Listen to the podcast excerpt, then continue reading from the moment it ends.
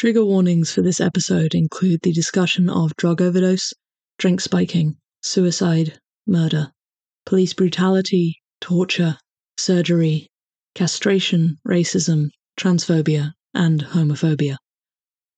Please proceed with caution. We dedicate this day to all the heroes and heroines in this country and the rest of the world who sacrificed in many ways and surrendered their lives so that we could be free. Their dreams have become reality. Freedom is their reward. We are both humbled and elevated by the honor and privilege that you, the people of South Africa, have bestowed on us as the first president of a united, democratic, non-racial, and non-sexist South Africa to lead our country out of the valley of darkness. We understand it still that there is no easy road to freedom. We know it well that none of us acting alone can achieve success. We must therefore act together as a united people for national reconciliation, for nation building, for the birth of a new world. Let there be justice for all. Let there be peace for all. Let there be work, bread, water, and salt for all.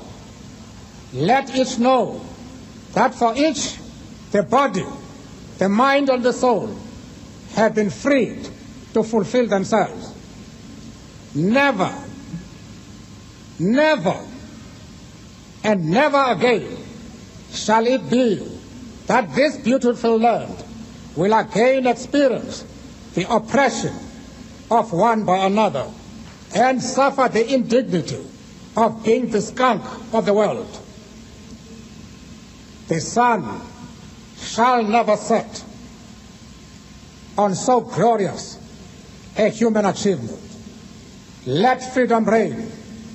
God bless Africa. When you think of South Africa, where in history does your mind go? For many residing outside of this country, there is one period in South Africa's history that will be the first port of call the era of apartheid.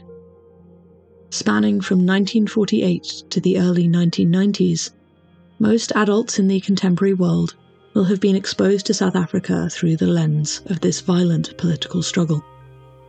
The apartheid system, conceived on the foundations of brutal, dehumanizing racial inequality, came to an end with the first South African multiracial election in 1994, through which the African National Congress took political power under the guidance of President Nelson Mandela. For many outsiders, their awareness of South African history ends here. But the end of apartheid, and the achievement of that end, is a complex story within which the fight for human rights is a multifaceted, interwoven tapestry. To understand South Africa today is to delve into what has been achieved in the past 30 years of political resistance. To understand how the political climate of this diverse, often misunderstood and misrepresented country has evolved in the wake of momentous social change. In this episode, we will explore how gender and sexuality equality were matters ingrained within the fight for racial equality and justice during apartheid, and what gender and sexuality expression looks like today, beyond the borders of race. Across time periods, political parties, across cultures and backgrounds, we are going to the heart of the fight for gendered and sexual freedoms in South Africa. Welcome to episode 24 of Slash Queer. You're here with me, your host, Georgie Williams.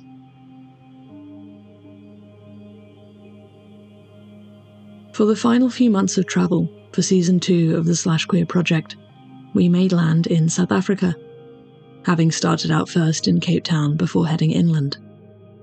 Our base for over two months was to be Johannesburg, and this felt like a good location from which to enact our boots on the ground approach to this research.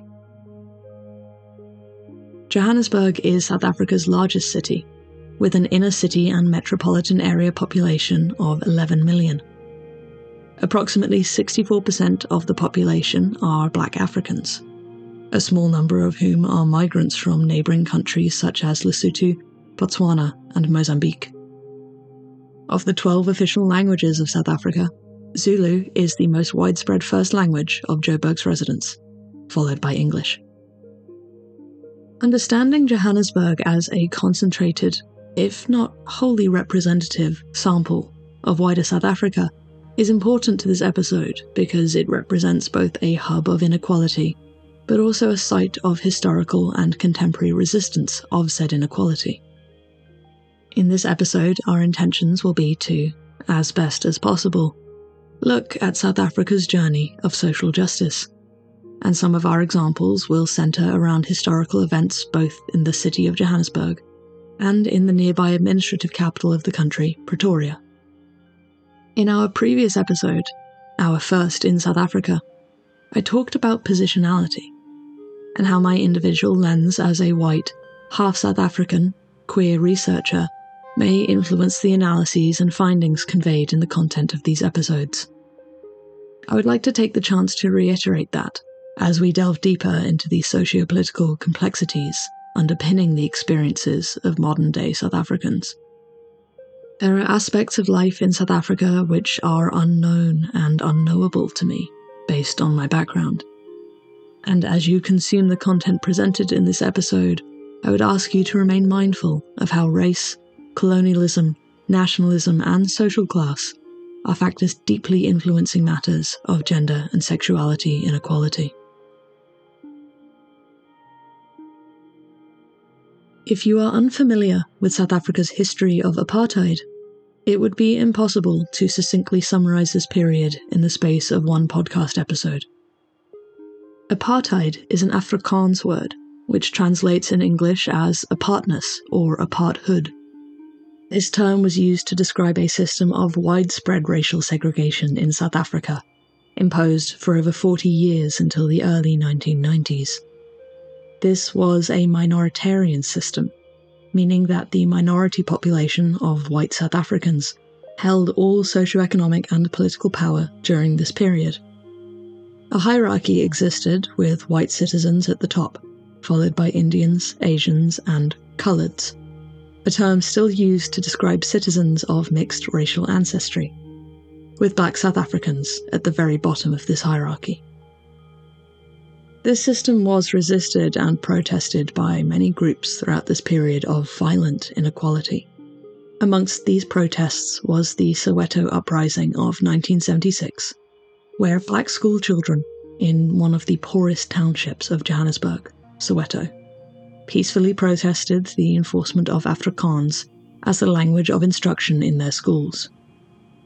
This language was predominantly spoken by white and coloured South Africans, and on the day that around 20,000 secondary school students took to protesting this imposition, the police responded with a level of brutality so severe that, to this day, only an estimation has been made of the number of fatalities. Some of these estimations are as high as 700 victims, some of these victims being as young as 12 years of age. Social activism in South Africa has, especially for those most marginalised, often come at a heavy cost. During my time in Joburg, I was driven past the Johannesburg Central Police Station many times. My chaperone was Nikki Coward, an editor at Newsroom Africa, who was an invaluable source of local history. The first time we drove past, Nikki pointed out the slats mounted over the exterior facade of the building, and mentioned how, before their installation, Joburg police had been known during apartheid to throw anti apartheid activists from the windows to their deaths. Of the 73 known deaths of activists in police custody during this period, Eight of these deaths occurred just on the grounds of Joburg's police station. Even deaths reported as suicides were retroactively reclassified as induced suicides due to the extensive use of torture uncovered during post apartheid investigations. Resisting social inequality in South Africa has, even in very recent history, been an incredibly dangerous practice. In the face of these dangers, South Africa's emergence from the apartheid system is best understood as the fruits of tireless efforts by prominent activists. Since the end of apartheid, the push for equality outside of the scope of racial equality has continued. And, like in many countries around the world, the early 2000s was a period which shaped South Africa's reputation for LGBTQ rights. Some of the voices behind this period of transformation are better known than others, and the voice you'll be hearing next is one whose contributions are both of great significance and have received very little coverage in the arena of South Africa's struggle for LGBTQ plus rights. So, um, hello everyone. My name is Mark Gory, uh, and I'm currently 61. So, percentage of age, I'm a, a South African. I belong to the Caucasian grouping, if you're interested in that, and I identify as a gay man. Amazing. Thank you. I'm a restaurateur. I mess with food. Um, I live my life with my dogs and my old cars. As has been the case since right back in season one of Slash Queer, serendipity is this project's friend. Whilst on location in South Africa, I had been discussing the project with a family friend, who immediately jumped at the chance to tell me about his friend Mark, who he said had been involved with LGBTQ inheritance rights back in 2006. The case that Mark brought to court, known as the Gory v. Kolver case, sought to contest the decision for biological relatives to inherit the estates of individuals in long term same sex relationships who could not legally marry their partners. The case preceded the legalization of gay marriage in South Africa and the outcome of Mark's case was actually decided upon one week prior to gay marriage being legalized for South Africans. Naturally, this was a story that I wanted to hear in Mark's words, so we headed out to get his story on record. At the time of interview, Mark was running a dog friendly, dog themed pub and bistro out in Henley on Klip, a small town south of Johannesburg in Gauteng province. We started our conversation by discussing the difficult circumstances that led to his court case.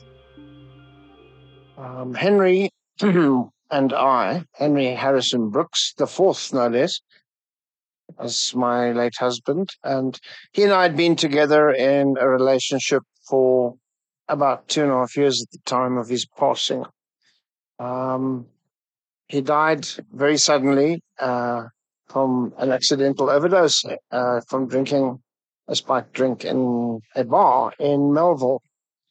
Um, and when he didn't come home that night, I wasn't too worried because he was with a mate. But the next morning, I started to get fretful and I had to go to work, which I did. And I came back and then I was really concerned. We started looking for him. And eventually, I found the body in the car um, parked at his friend's house.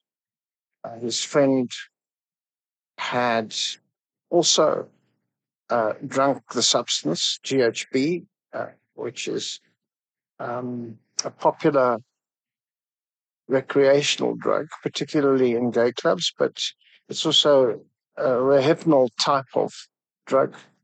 Uh, so it's very date rape prone. Um, if only it was just a sexual thing, I could have coped with that. But as it was, I lost the person I loved. Um, the person I had eventually decided was the one. He was 10 years younger than me at the time. Uh, and yeah, so that's what started. Uh, I mean, that was the thing that kick-started it all. Um, besides all the horror of of grief and all of that, which I won't bore you with, um, I was hoping in the process to wind up his affairs and to uh, at least just get on with my life somehow. Um, it's a very difficult thing to do. I'm sure many people know the feeling of when half of you gets cut away and the other half has got to go on. Um, and particularly in gay relationships, which take a lot of hard work to succeed. His family uh, almost immediately the next morning wanted to come to our home. Henry and I had bought a house together uh, only about eight months, eight months before he died.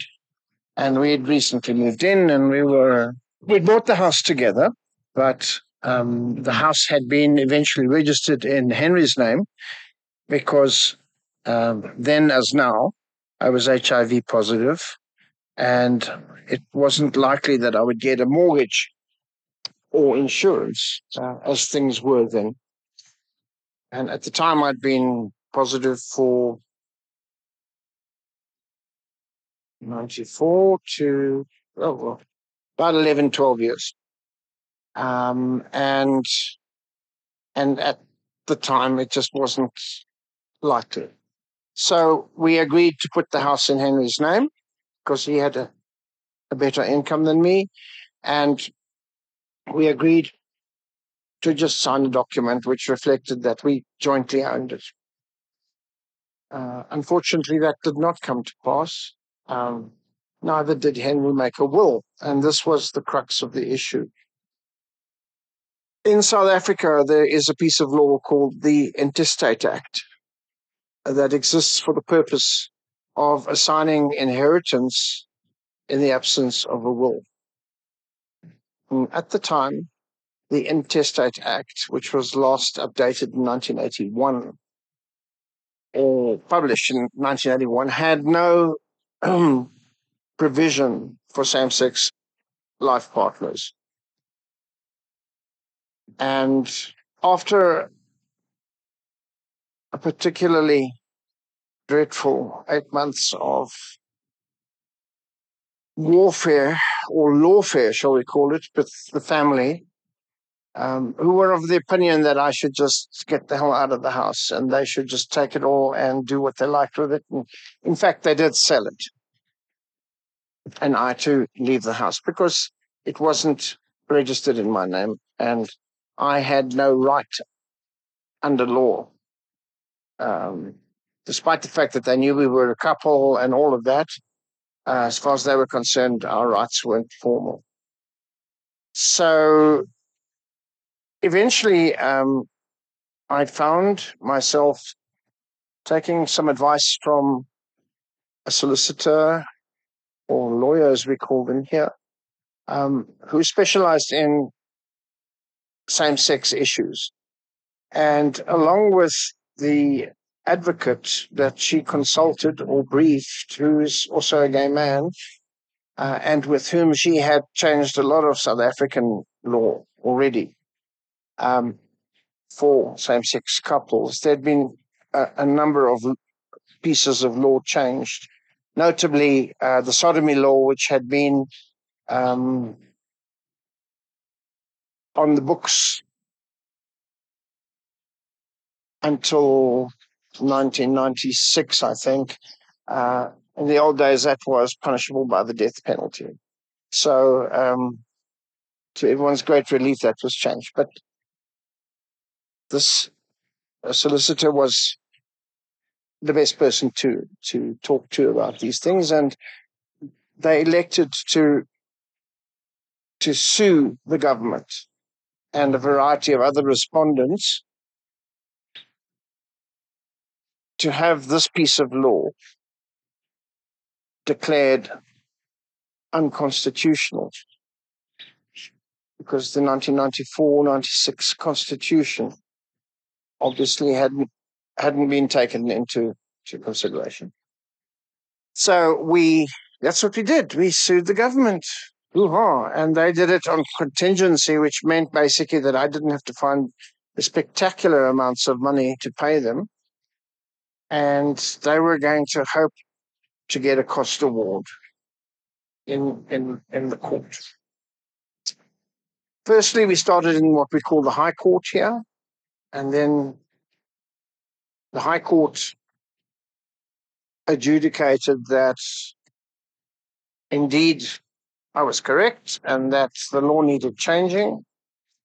And and I asked for a variety of other things, but that was just periphery stuff, like the removal of the executor, etc.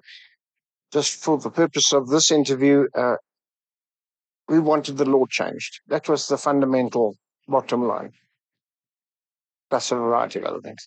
And so we did, and the court ruled in my favor. Um, and the law had to be changed. In South Africa, Parliament can only change a law if instructed to do so by what we call the Constitutional Court, our version of the Supreme Court. Um, and it has at least 10 or 11 justices when it sits on a full bench.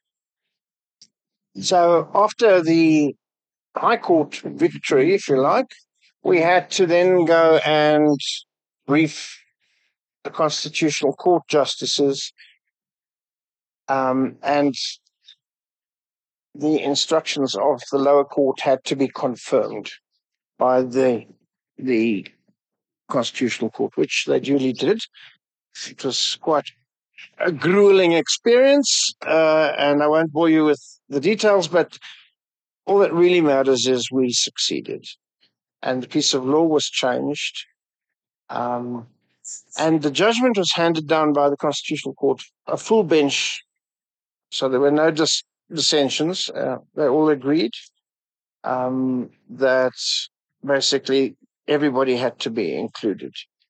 Um, and so the piece of law was changed. So whereas it once read, husband, wife, spouse, or children shall inherit the estates, the estate of the deceased, it now reads husband, wife, spouse, or same sex life partner with a duty of care. Because at the time, which was 2006 by then, gay people still couldn't get married. Same sex couples couldn't get married. And that piece of law was handed down within two weeks of my judgment being handed down because it, it was in process at the time. But while Henry lived, we couldn't get married because there was no legal instrument to do it with. So uh, our basic thing in the court case was if we could have, we would have. But it, it, it wasn't right, it wasn't able. So that's how we won the case. And uh, for those of you who are interested in looking it up on Google or Wikipedia, um, it's Gory versus Kolver, K O L V E R and then the two words NO and others. It's all very legal. Uh, is spelled G O R Y, simple four letter word. Gory versus Kolver is this piece of law. And just as a plus, it's been challenged in that same constitutional court twice because people claim that now that same sex people can get married, they don't need this protection.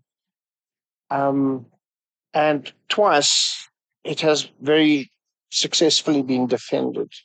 So it's a good, strong piece of law. And the last bit about the cons court is that up to recently, heterosexual couples who were not married, because when you're married in South Africa, you have something that the law calls a duty of care. Uh, that's what married people do. You have to look after each other.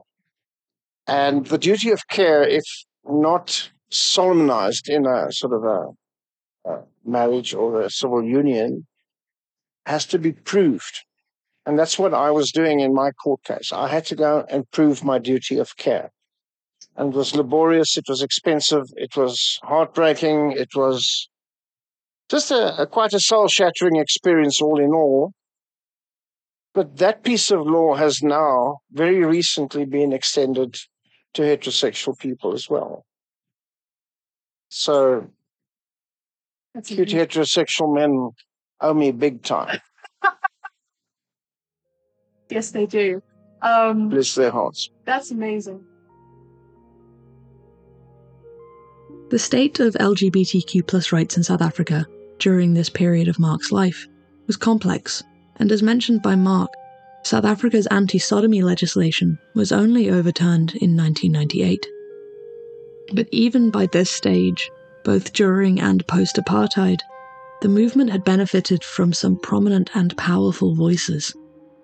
One of these best known voices was Desmond Tutu, former Bishop of Johannesburg and Archbishop of Cape Town. Tutu was outspoken against apartheid throughout his early career, and his humanitarian work earned him a Nobel Peace Prize in 1984.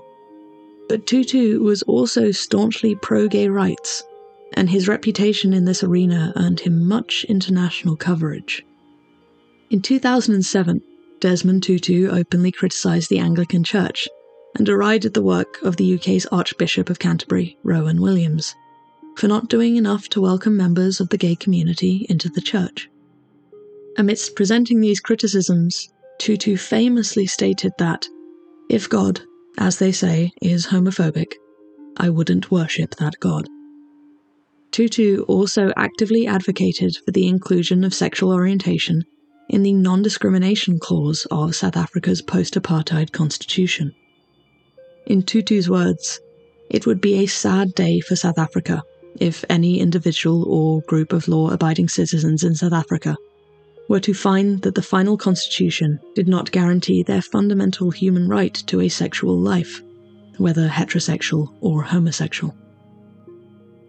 This recognition of sexual freedoms in the South African Constitution in 1996 was seen as a recognition of a larger truth.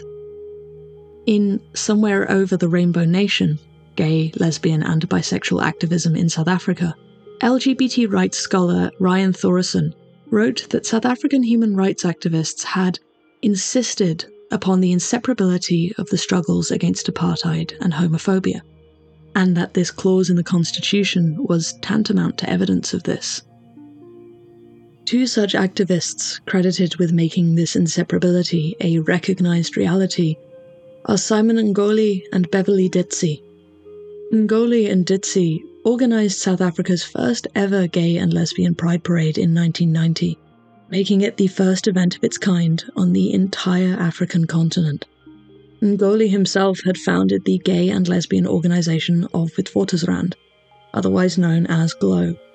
And in addressing the 800 strong crowd of this historical event, he made his stance on racial and sexual rights transparent. Nkoli stated that, I am fighting for the abolition of apartheid, and I fight for the right of freedom of sexual orientation. These are inextricably linked with each other. I cannot be free as a black man if I am not free as a gay man. Nkoli's activism focused on the very intersection that he lived with the experiences of black people, gay people, and people living with HIV and AIDS. There was no separatism in his work. Nkoli presented a narrative where all three facets of one's life affected and corresponded with one another. Bart Luirink, a Dutch journalist and former neighbor of Nkoli's, wrote extensively about Nkoli's impact as a part of his archival work on LGBT African history, a project known as Behind the Mask. In his work, Luirink states that Nkoli's work demonstrated how homosexuality is not a Western import, not un African, and not contrary to culture or tradition. In a country still recovering from its history of colonial oppression, still reeling from racial apartheid, Nkoli cemented gay narratives into the heart of African, and specifically South African, lived experience. Nkoli died of AIDS in 1998 in Johannesburg, aged 41. Alongside Nkoli in many of his endeavours, his close friend and fellow activist Beverly Ditsie who is gender nonconforming and now goes by multiple pronouns. Ditsie was, at the time, the first openly lesbian woman to address the United Nations on the matter of LGBT rights in 1995. Ditsie continues to be a champion and representative for South African gender and sexuality equality. Ditsie's name is one of many often denied global recognition in the fight for gender and sexuality rights. And there are many stories we could tell about the complexities of this fight in the 1980s, 1990s, and early 2000s. Zackie Achmat also stands out as a gay activist fighting for the equitable distribution of antiretroviral drugs for people living with HIV during a time when these medications were only being made available to expecting mothers. There is not enough time in any podcast to do the litany of stories interwoven into South African LGBTQ plus history justice. But speaking these names and honouring the intersectional, multifaceted nature of their battles is the least one can do when striving to present the nuanced climate that gender and sexuality diverse South Africans faced during this tumultuous political period. Returning to Mark's story, I wanted to hone in on how this complex climate was reflected in his personal experiences and his court case. To what extent he faced resistance, and to what extent he received support from wider communities.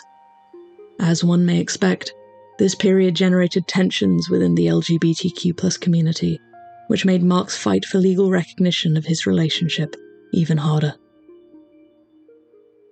Tragically, um, well, let's get to the resistance first. Firstly, the family were basically in there and they wanted everything. Um, you know, I don't think people are necessarily bad or evil, but we all grieve differently. And Henry's mother was behind most of what I endured. Um, I can't imagine what it must be like to lose your child at the age of 34. And I will generously put down her sort of various uncharitable deeds, thoughts, and actions to uh, sort of while the balance of her mind was disturbed, because that is a pretty horrible thing to do. But it doesn't make it okay to vilify and to basically treat somebody who was, you know, we'd done the ring thing and we'd actually had a little ceremony. It wasn't much of a ceremony, it was just basically putting a ring on my finger. But for the law's purpose, interestingly enough, that was more than sufficient. The day we fetched this this ring from the jeweler, where it had to be made a bit large, because he bought it quietly without telling me, and then it wouldn't fit was a little on the small side, so it had to go back and be enlarged. And on that day, in a jeweler in Sandton City, um, there was a, a chappie, an, an Indian chappie, had the most very garish kind of place. But Henry had bought this platinum ring because I told him I wanted platinum. He tried plastic and I sent him away. So he had to, uh, and he put it on his credit card over six months. And ironically, I wound up paying for it. But anyway, that's another story. It'll always be the, the ring he gave me. But while we were in that jewelry shop, somebody was taking photos just before Christmas. One of his staff was, you know, hopping around. And I said to her, Oh, excellent. I said, Henry, here you go. You get a chance put the ring on my finger, and I have a photograph of that. Uh, fortunately, she phoned me when she heard about what had happened because they remembered him and they were very sad to hear what had occurred. And she said to me, You know, actually, I have a photo of you. And it turns out that that was a very persuasive photograph because the law requires you don't have to go to church and get married or, or do a justice thing, but you do have to make some kind of action, I suppose, or, or do something in public. And at, at the time, it was under roof as well. And we were in a shopping mall. So that was good. And I now have a photograph of Henry. I don't know what has happened to the, I think the original is in the, the, the legal documents, heaven knows where. But I've got copies of it. And um, bittersweet memories. Uh, the family were they just said to me, look, we can't argue with the mother because it's not worth it. So they were a bit cowardly, bless their hearts. And they employed a very nasty attorney to prosecute the, the winding up of the estate. and he was a monster. Um, and terribly arrogant, and he just said, "Well, you have no rights uh, of yours, um, and hand over everything or else." Uh, so eventually, we we right. And literally, they came to fetch all the furnishings, all the all his possessions, um, and they took it away. But in the court case, the judge handed down a judgment that it should be returned to me. So eventually it came back to me. And I think it's worthwhile pointing out that Henry's estate was insolvent. He had no money. So all we had between the two of us was the house. So when I eventually won the estate and when I was named the beneficiary, all I really inherited was debt. So that was an interesting part of the of the setup in that there was no financial gain. It was entirely a matter of principle. So, so yeah, at the, at the, end of the day, there was uh, a lot of people were quite curious about motives because there was no money to be had. Mm. But it was it was. I'm not much of an activist, but I I hold very clear. I hold very clear opinions on doing the right thing, and I felt that denying our relationship, the precious thing that it was, denying that and reducing it to just a to to a, a titillation of nerve endings and a sexual relationship, which indeed it was. I rather miss it. Um, but it, it was a deep and abiding love that we cherished for each other. I couldn't understand why he wanted an older, fatter man. And it's anyone's guess why people want what they do, but I was darn glad that he did, you know. So, um, and it doing the right thing doesn't is well, it can be very expensive. Um, it's it's not a luxury that most of us have a lot of the time. So there was the family, and they were not obnoxious, but they hid behind the lawyer and they did dirty stuff and chucked me out of my home and took away. They wanted everything they saw. Uh, and my grandmother, at the age of 95, had to handwrite a list of things she had given to me, which I had contributed to the home, notably uh, old crystal glasses and stuff, which the family were pretty keen on. In terms of support, I have a wonderful family. Um, my mom although you know none, nobody really understood what the hell was going on because it's quite legal stuff is a little bit convoluted but i was just doing what had to be done for the sake of people came after me and i never had access to any part of the remains after the cremation.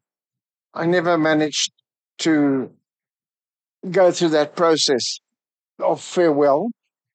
So this piece of law stands as a remembrance of uh, a deep and abiding love. It also stands as something that benefits other people going forward, which I think is probably the best kind of memorial you can have for someone that you love. Unfortunately, the the gay population or the same sex, I mean, on one on one, I had wonderful support from individual people. Um, but if I could use the word corporately, um, I was just disappointed and quite distressed that that there was so much indifference. It wasn't just it's just like, eh, well, whatever, yeah. Yeah. And I and I kept on saying to people, but I'm doing this for other people like us, you know, to try and right wrongs or to stop them from perpetuating. Um, and I, I found that very sad because the, we don't have a huge gay press here, but we, and I knew the editor quite well of the of the one, and I made sure that I, I let him know of the progress. And indeed, when the judgments were handed down, I I actually communicated and said, please print something about this. I, I don't wish, you know, I mean, I'm I don't wish to be splashed all over the media personally, but people need to know that these remedies exist because it happens too often. Not just with gay people, but for the purpose of our discussion, same sex people are notoriously shoddy about finalizing or solemnizing their relationships and and shit happens, you know. Um, and many people live together for 20 or 30 years. And then the family walks in as if they don't exist and because of the blood. And, and yeah, and, and in Henry's case, particularly, he was really not fond of his family. He was, in fact, I was the one who stood up for them, ironically. Um, but I, I found myself very saddened by the ambivalence and the so what of the gay population. And interestingly enough, the, the lawyer who was representing me worked in a tiny little office and they had no money.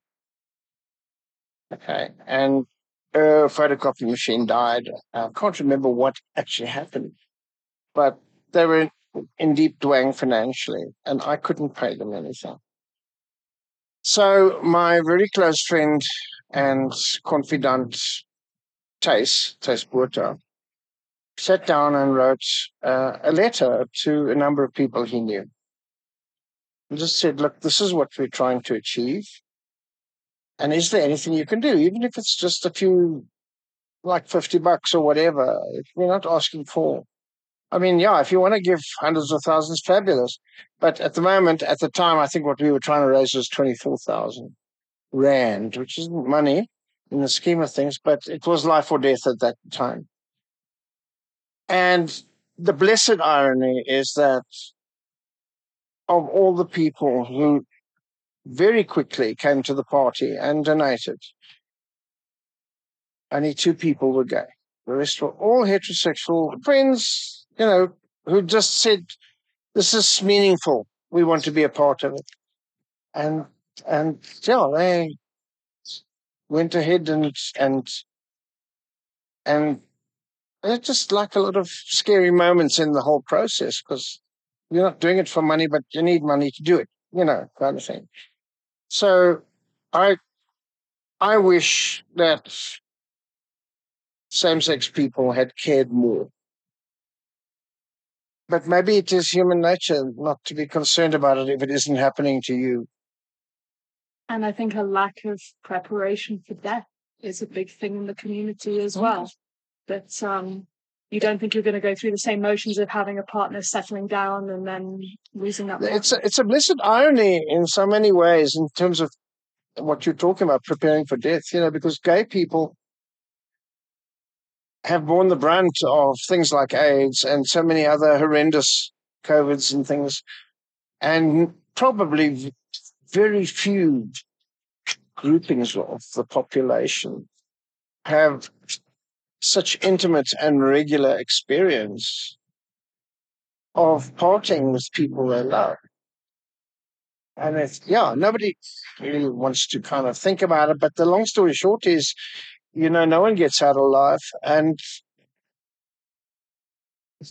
just write a piece of paper saying this, this, this, this, this to so and so, to my dogs. Um, uh, bank can have their debt back. That's fine, and all of that. Um, but people are reluctant to contemplate, you know, their mortality. And you'd think that people like us, as well as many others, but specific to people like us, people like myself, for example, uh, it's now 27 years since I was told by a doctor that I was going to die and that I had six months to live and I had to get my ship together. Um, and so many of us live with that reality.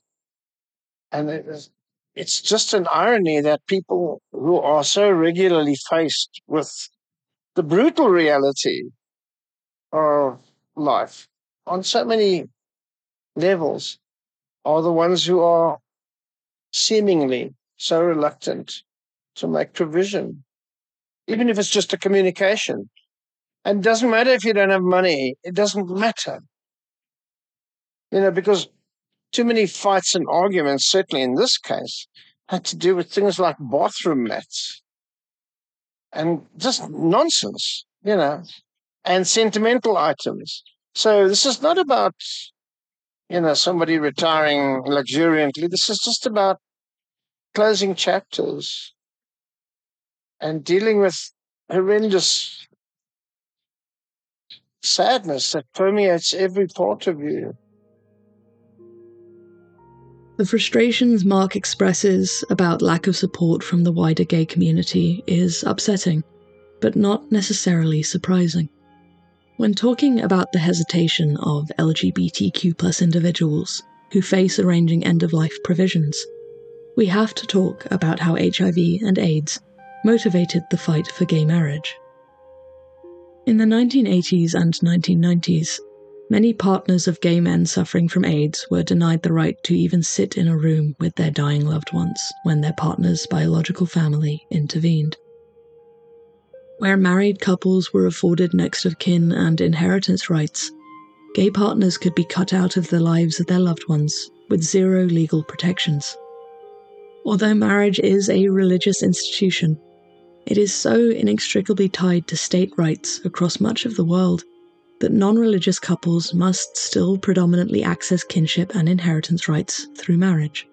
But that doesn't make opening the door to state involvement easy for LGBTQ couples. In Human Rights in an International Context, recognizing the right of intimate association, civil rights lawyer Catherine E. Blackburn writes about state intrusions into the personal lives of citizens and the justifications that must be made for those intrusions.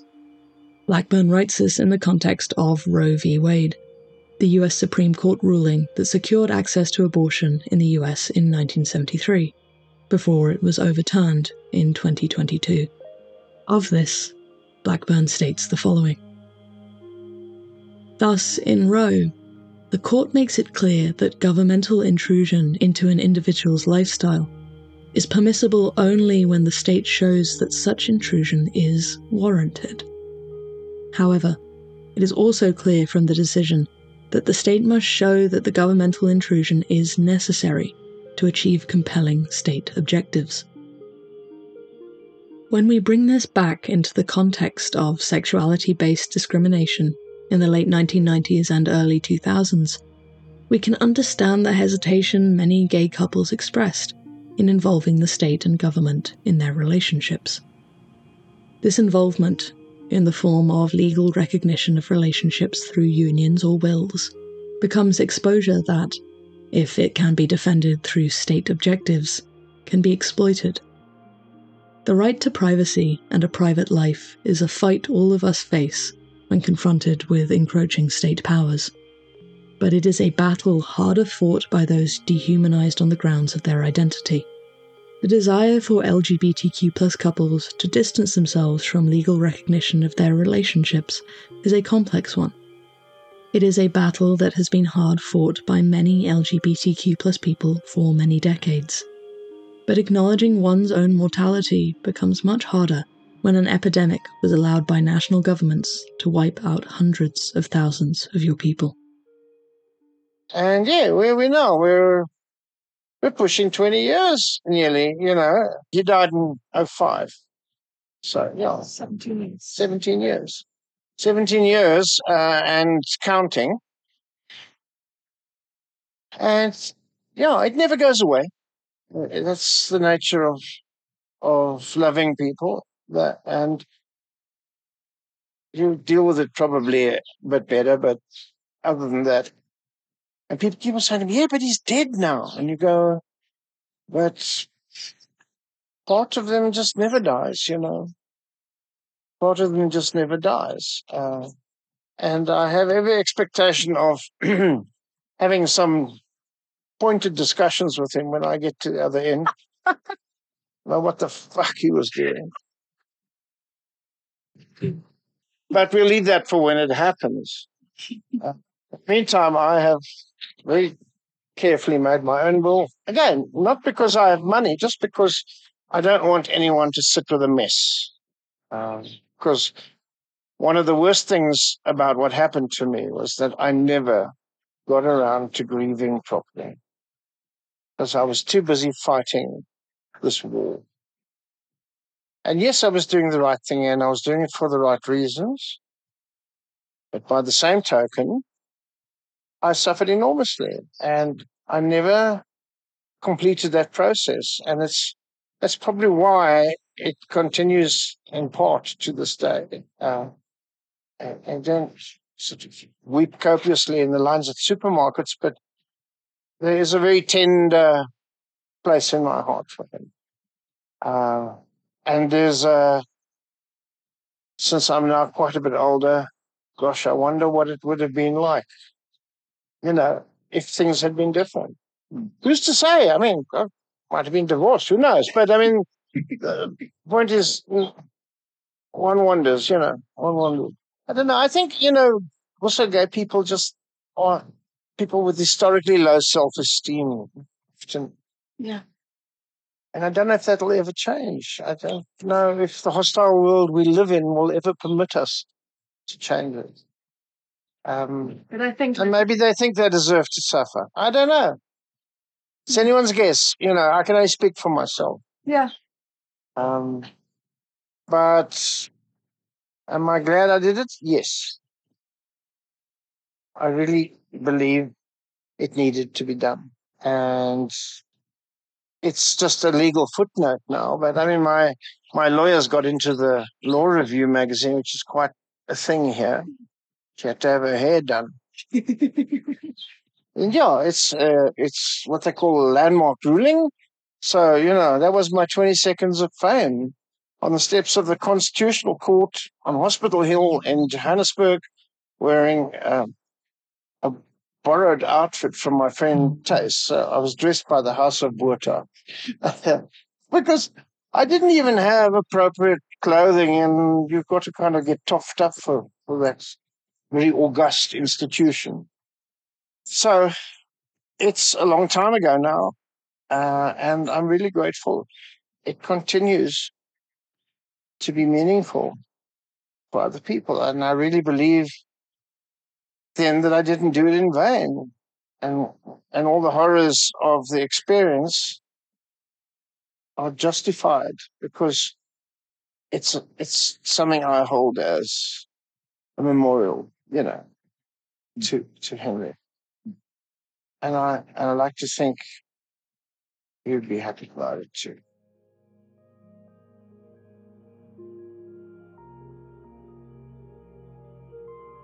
The Gory v. Kolver case changed the landscape of gay rights in South Africa.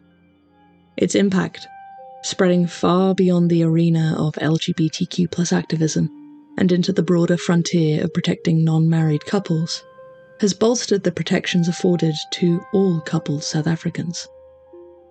But as we proceed with this story, we need to address the heterogeneity, the diversity, that exists under the label of South African. There is a conversation to be had about how gender and sexuality diversity presents itself outside of predominantly white South African circles. The majority of LGBTQ activists mentioned thus far in this episode have been black, and their experiences have sat at the intersection of LGBTQ activism and anti racist activism but there is a history of whitewashing at the centre of the South African LGBTQ rights movement, and an incorrect centering of white activists in the South African fight for gender and sexuality equality. We talk often on Slash Queer about a decolonial lens, and through this lens we must look at current LGBTQ movements and ask, are we asking gender and sexuality diverse people to assimilate into Western ideals? do gender and sexuality based protections require people to fit neatly into boxes of LGBTQ identities. As we have learned throughout the course of this project, gender and sexuality in non white cultures rarely fits into these rigid parameters defined within white cultures. South African culture is one built on the interplay and enmeshment of different racial backgrounds, ethnic practices, and cultural traditions. And this is what we mean when we talk about the heterogeneity of South African identity. Naturally, this means that at the borders of tradition and modernity, genders and sexualities are often expressed and experienced in ways which defy Western convention and definition. It was through Nikki Coward from Newzroom Afrika that I was made aware of our final interviewee for our time in South Africa. A story had emerged out of the Eastern Cape about a transgender woman who was to undergo a traditional Xhosa rite of passage to mark her journey into adulthood, a rite of passage which would recognize her authority as a man. Understanding this story better meant discussing it directly with the woman at the center of it, and Nikki's brilliant colleague, Siposetu Boy, was the correspondent on location who procured the necessary contact details to make this interview happen. Um, my name is Cwenga Titi. I'm 18 of age and I'm a student at Tembelabantu High School. I'm currently doing grade 12. And the thing that I'll be talking about, or the topic that I'll be talking about, is being a transgender woman. Cwenga lives in Makhanda, a town in the Eastern Cape, where over 72% of residents speak Xhosa as a first language. Xhosa is both a language and an ethnic group and Xhosa people, sometimes referred to as AmaXhosa, are the second largest ethnic group found across southern Africa. Xhosa is a Bantu language, and the family of Bantu languages comprises around 600 languages spoken by Bantu peoples across central, southern, and eastern Africa. Cwenga's identity, straddling the traditions of Xhosa culture and the modernity of the Western concept of transgender, defies the preconceived notions many of us have about what diverse gender expression looks like. As we have learned thus far, what it means to be South African is contingent on so many variables racial, ethnic, gendered, sexual.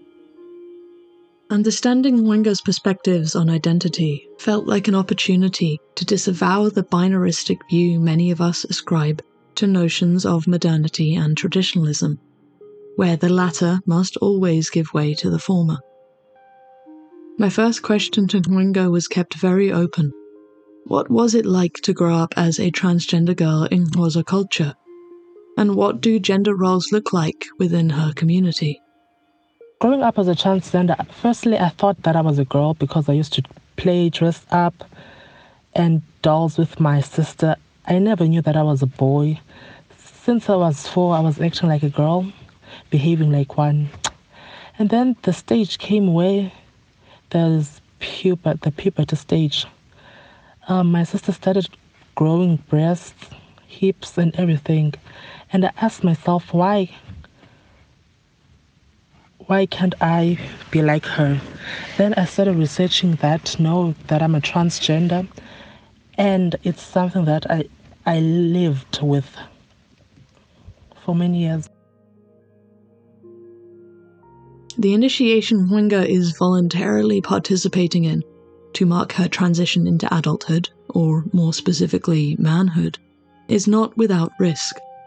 Known as ulwaluko, this non mandatory initiation often involves penile circumcision, and, since 1995, almost 1,000 initiates have died of both circumcision related and unrelated causes, such as exposure. The initiation also involves the controlled exclusion of particular foods from one's diet and a period of seclusion. Conversations surrounding this practice have been complex. Desmond Tutu, who was himself Xhosa, called for the involvement of licensed medical practitioners to enhance traditional circumcision practices. Many complications arise when initiation school leaders are ill experienced in this traditional surgery, and the issue has become so dire that South Africa is one of the leading countries in the world for the demand of penile transplants. It would be easy to allow exoticism to fan the flames of hysteria in this context. Although harm is evidently done to numerous initiates, Circumcision is a routine practice in many cultures and countries around the world. And in the US, where it is estimated that over half of 2 million male sexed babies born every year are circumcised, complications allegedly occur in around 1 in 500 procedures. This means around 2,000 babies in the US every year experience some form of harm, ranging from partial amputation to death from non consensual genital surgeries. There is no doubt that the risks in initiation related circumcision for Xhosa people are high. But these practices are not as distant from Western norms as we may believe, and these anatomical decisions are at least made with the consent of patients. In the context of Cwenga's experience, however, there was even more nuance to be considered. I was anxious to know how people inside and outside of her community responded to her wanting to take part in the initiation as a transgender woman. Um, the people were negative. They asked why can a transgender do this traditional ceremony, and it's something that I wanted to learn about. And the people's reaction were very, very negative. And luckily, I had support from my family and friends. That's why I, they gave me courage to do this pro- this traditional process. So that's why you know, that kept me going to pursue this thing of becoming a man. Oh, coming back to the initiation part, the people uh, in my community they rejoiced and they were proud of me going to the mountains to become a man. And it's something that the Xhosa people love to rejoice for. And especially my friends and family were there to support me in this journey that I was in. Our interview with Cwenga, due to our time and geographical constraints, meant that our glimpse into the complexities of Xhosa culture would be short lived, and thus it felt important that she have the final say on how her culture and her own perspective on gender and sexuality was understood. Um, I wanted everyone to follow their tradition, no matter what their sexuality is. And by doing that, or learning through a person about their personality or perspective and seeing others as human beings, that's what I wanted to spread with the world and to make this world a better place. Cwenga's approach to her own identity allows her to move seamlessly between the expressive facets of womanhood and the cultural traditions of manhood that belong to her culture. As an outsider, we may be inclined to apply the diametrical opposition of male versus female to a culture we don't understand. But as we learned back in season 1 with our episode on Bugis culture in Indonesia, many pre colonial communities resisted the notion that what is male could not be female. Instead, when considering the perspectives of people such as Cwenga, we have to consider how identities can be formulated of femaleness and maleness, femininity and masculinity, without one neutralizing or negating the other. Gender systems where men and women are absolute in their differences are often colonially informed systems.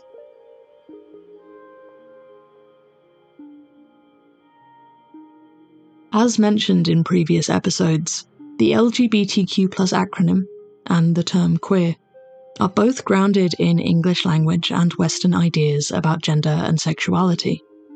And we often assume that in non Western countries, a movement towards gender and sexuality expression signals a move towards Westernization. But this perspective holds little space and sometimes little tolerance for the exceptions in those rules. A perfect example is isiNgqumo, a type of secret language created in the 1980s as a means of communication for homosexual speakers of Bantu languages across South Africa and Zimbabwe. In Gay and Zulu, we speak isiNgqumo, ethno-linguistic identity constructions. Linguistic anthropologist Stephanie Rudwick describes this language as a bicultural code, derivative of both Zulu culture and gay culture. This language is considered no more Zulu than it is gay, no more gay than it is Zulu. What makes it gay does not dilute what makes it Zulu, and vice versa. It is considered a development and extension of both cultures. What people like Cwenga are doing when they embrace both foreign identity concepts and homegrown cultural practices is the same. Neither is diluted. Both grow and change as a consequence. Between Cwenga and Mark, we see just a glimpse of the array of identities which are both diverse in gender and sexuality, but also both fundamentally South African. Both have had to push back against reductive ideas, ideas resisting self identification, ideas restricting the definitions of family and commitment. These are two stories in a sea of many others stories about what the future of a gender and sexuality diverse South Africa could look like. Neither has carved out their space with ease. Freedom is a hard fought, precarious thing. During my time in South Africa, President Cyril Ramaphosa announced a national state of disaster in response to the load shedding crisis. Load shedding, which is the implementation of scheduled rolling power blackouts to help manage the ongoing South African energy crisis means neighborhoods can go without power for hours at a time, multiple times a week. And prolonged outages can affect access to clean running water. Although many misconceptions exist about the culture, values, and political state of South Africa, there are undeniable concerns about quality of life for many citizens. But people like Mark and Cwenga represent the change happening in South Africa that deserves to be received with enthusiasm and even awe. South Africa was the fifth country in the world to legalize gay marriage, and remains in the stark minority for countries who uphold inheritance rights for LGBT couples who have chosen not to marry. South Africa also upholds a gender neutral policy for blood donation, where many other countries still enforce a ban on gay male donors. There is still much yet to be done within their gender and sexuality rights movement. For example, an overhaul of the Alteration of Sex Description and Sex Status Act, which requires transgender South Africans wishing to change their documented gender to undergo medical interventions such as hormonal replacement therapy. Mark himself references some of the struggles, as seen in countries across the world, faced by HIV positive individuals in South Africa facing discrimination and social stigma. But the outdated and fundamentally racist notions of South Africa as a culturally regressive country are unfounded. South Africa faces many of the same LGBTQ rights battles as states and countries across the US and Europe, and in many cases, far fewer battles. There were no means through which an episode on South African gender and sexuality could have been shorter, more concise than this. There were no means through which an episode such as this could ever communicate the complexities, nuances, and challenges that exist within South African gendered and sexual social systems. This is the way of South Africa. There is no reduction to simplicity there is no homogeneity or uniformity. This is not what the human rights activists of South African history have fought for, and striving for it would only be a disservice to their cause. As spoken by Desmond Tutu, we are different precisely in order to realize our need of one another. This country does not exist without its cultures and its people, in all their differences. It does not exist without its painful past. But more than anything, this country does not exist without the promises laid out 30 years ago for a free and brave South Africa. The only way through is forward.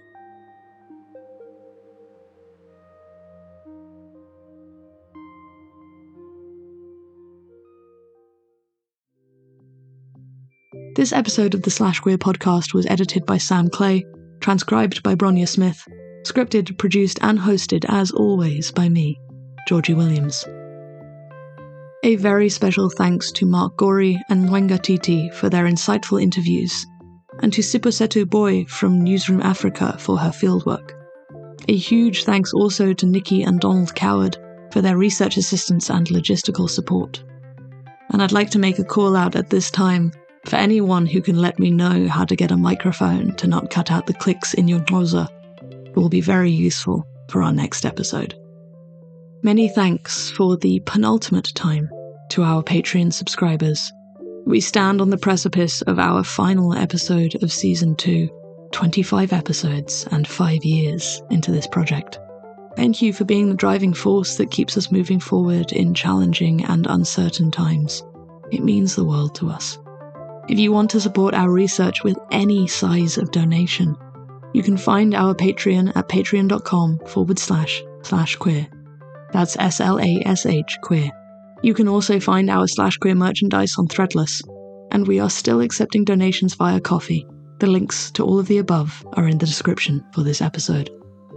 This episode was recorded on location in Johannesburg, South Africa. Music in this episode was composed by our resident audio king, Sam Clay, and all rights to the Nelson Mandela speech audio belong to SABC News. If you enjoyed this episode or have any feedback, please get in touch on Instagram or Twitter at, at slash queer, or email us at info at slash queer.com. As we move forward, stay kind, stay radical, and stay queer.